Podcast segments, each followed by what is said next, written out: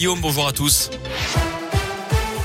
Et à la une, c'est un moment aussi attendu que redouté par les chefs cuisiniers. La sélection du guide Michelin 2022 a été dévoilée hier en fin de journée avec de nouvelles étoiles dans la région, mais pas à Lyon et un palmarès plutôt léger hein, pour une région comme Auvergne-Rhône-Alpes.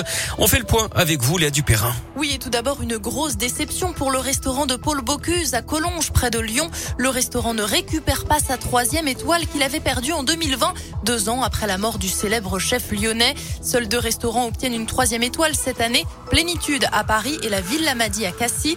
Au total, 41 restaurants ont reçu une première étoile. Trois d'entre eux se trouvent dans la région Auvergne-Rhône-Alpes.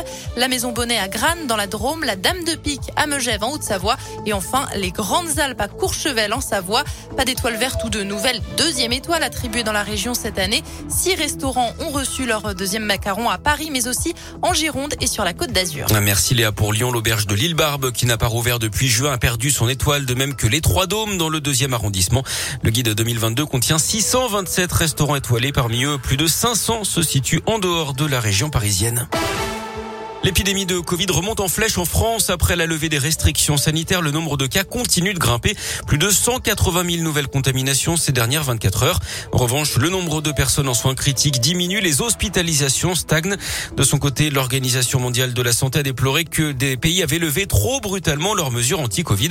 Parmi eux, la France donc, mais aussi l'Allemagne, le Royaume-Uni ou encore l'Italie.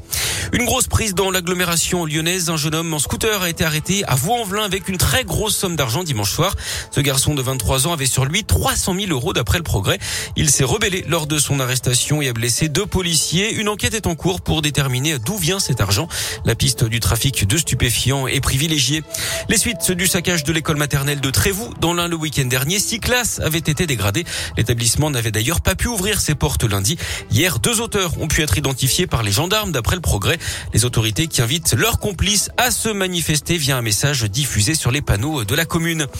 Un homme de 20 ans condamné à 3 ans de prison ferme dans la Loire pour l'enlèvement et l'agression sexuelle d'une fillette de 11 ans. Les faits avaient eu lieu il y a un an dans le centre de Roanne. Il avait invité la victime qui souffre d'une déficience intellectuelle à le suivre. Ils avaient été retrouvés dans une chambre de la commune du Coteau en pleine nuit. Il n'y avait pas eu de viol, mais des attouchements. Ce jeune réfugié de 20 ans est aussi condamné à une interdiction définitive de territoire français. Il devra verser 4000 euros de dommages et intérêts à la victime. Du sport, euh, du foot, quart de finale aller de la Ligue des Champions féminines. L'OL joue à Turin contre la Juve ce soir à 18h45. Euh, notez également que deux villes de la région ont été présélectionnées par la Fédération française pour accueillir l'Euro 2025, Lyon et Grenoble. Et puis un mot de basket également avec de l'Euroleague. Ce soir, l'Asvel joue en Lituanie à Kaunas à partir de 19h.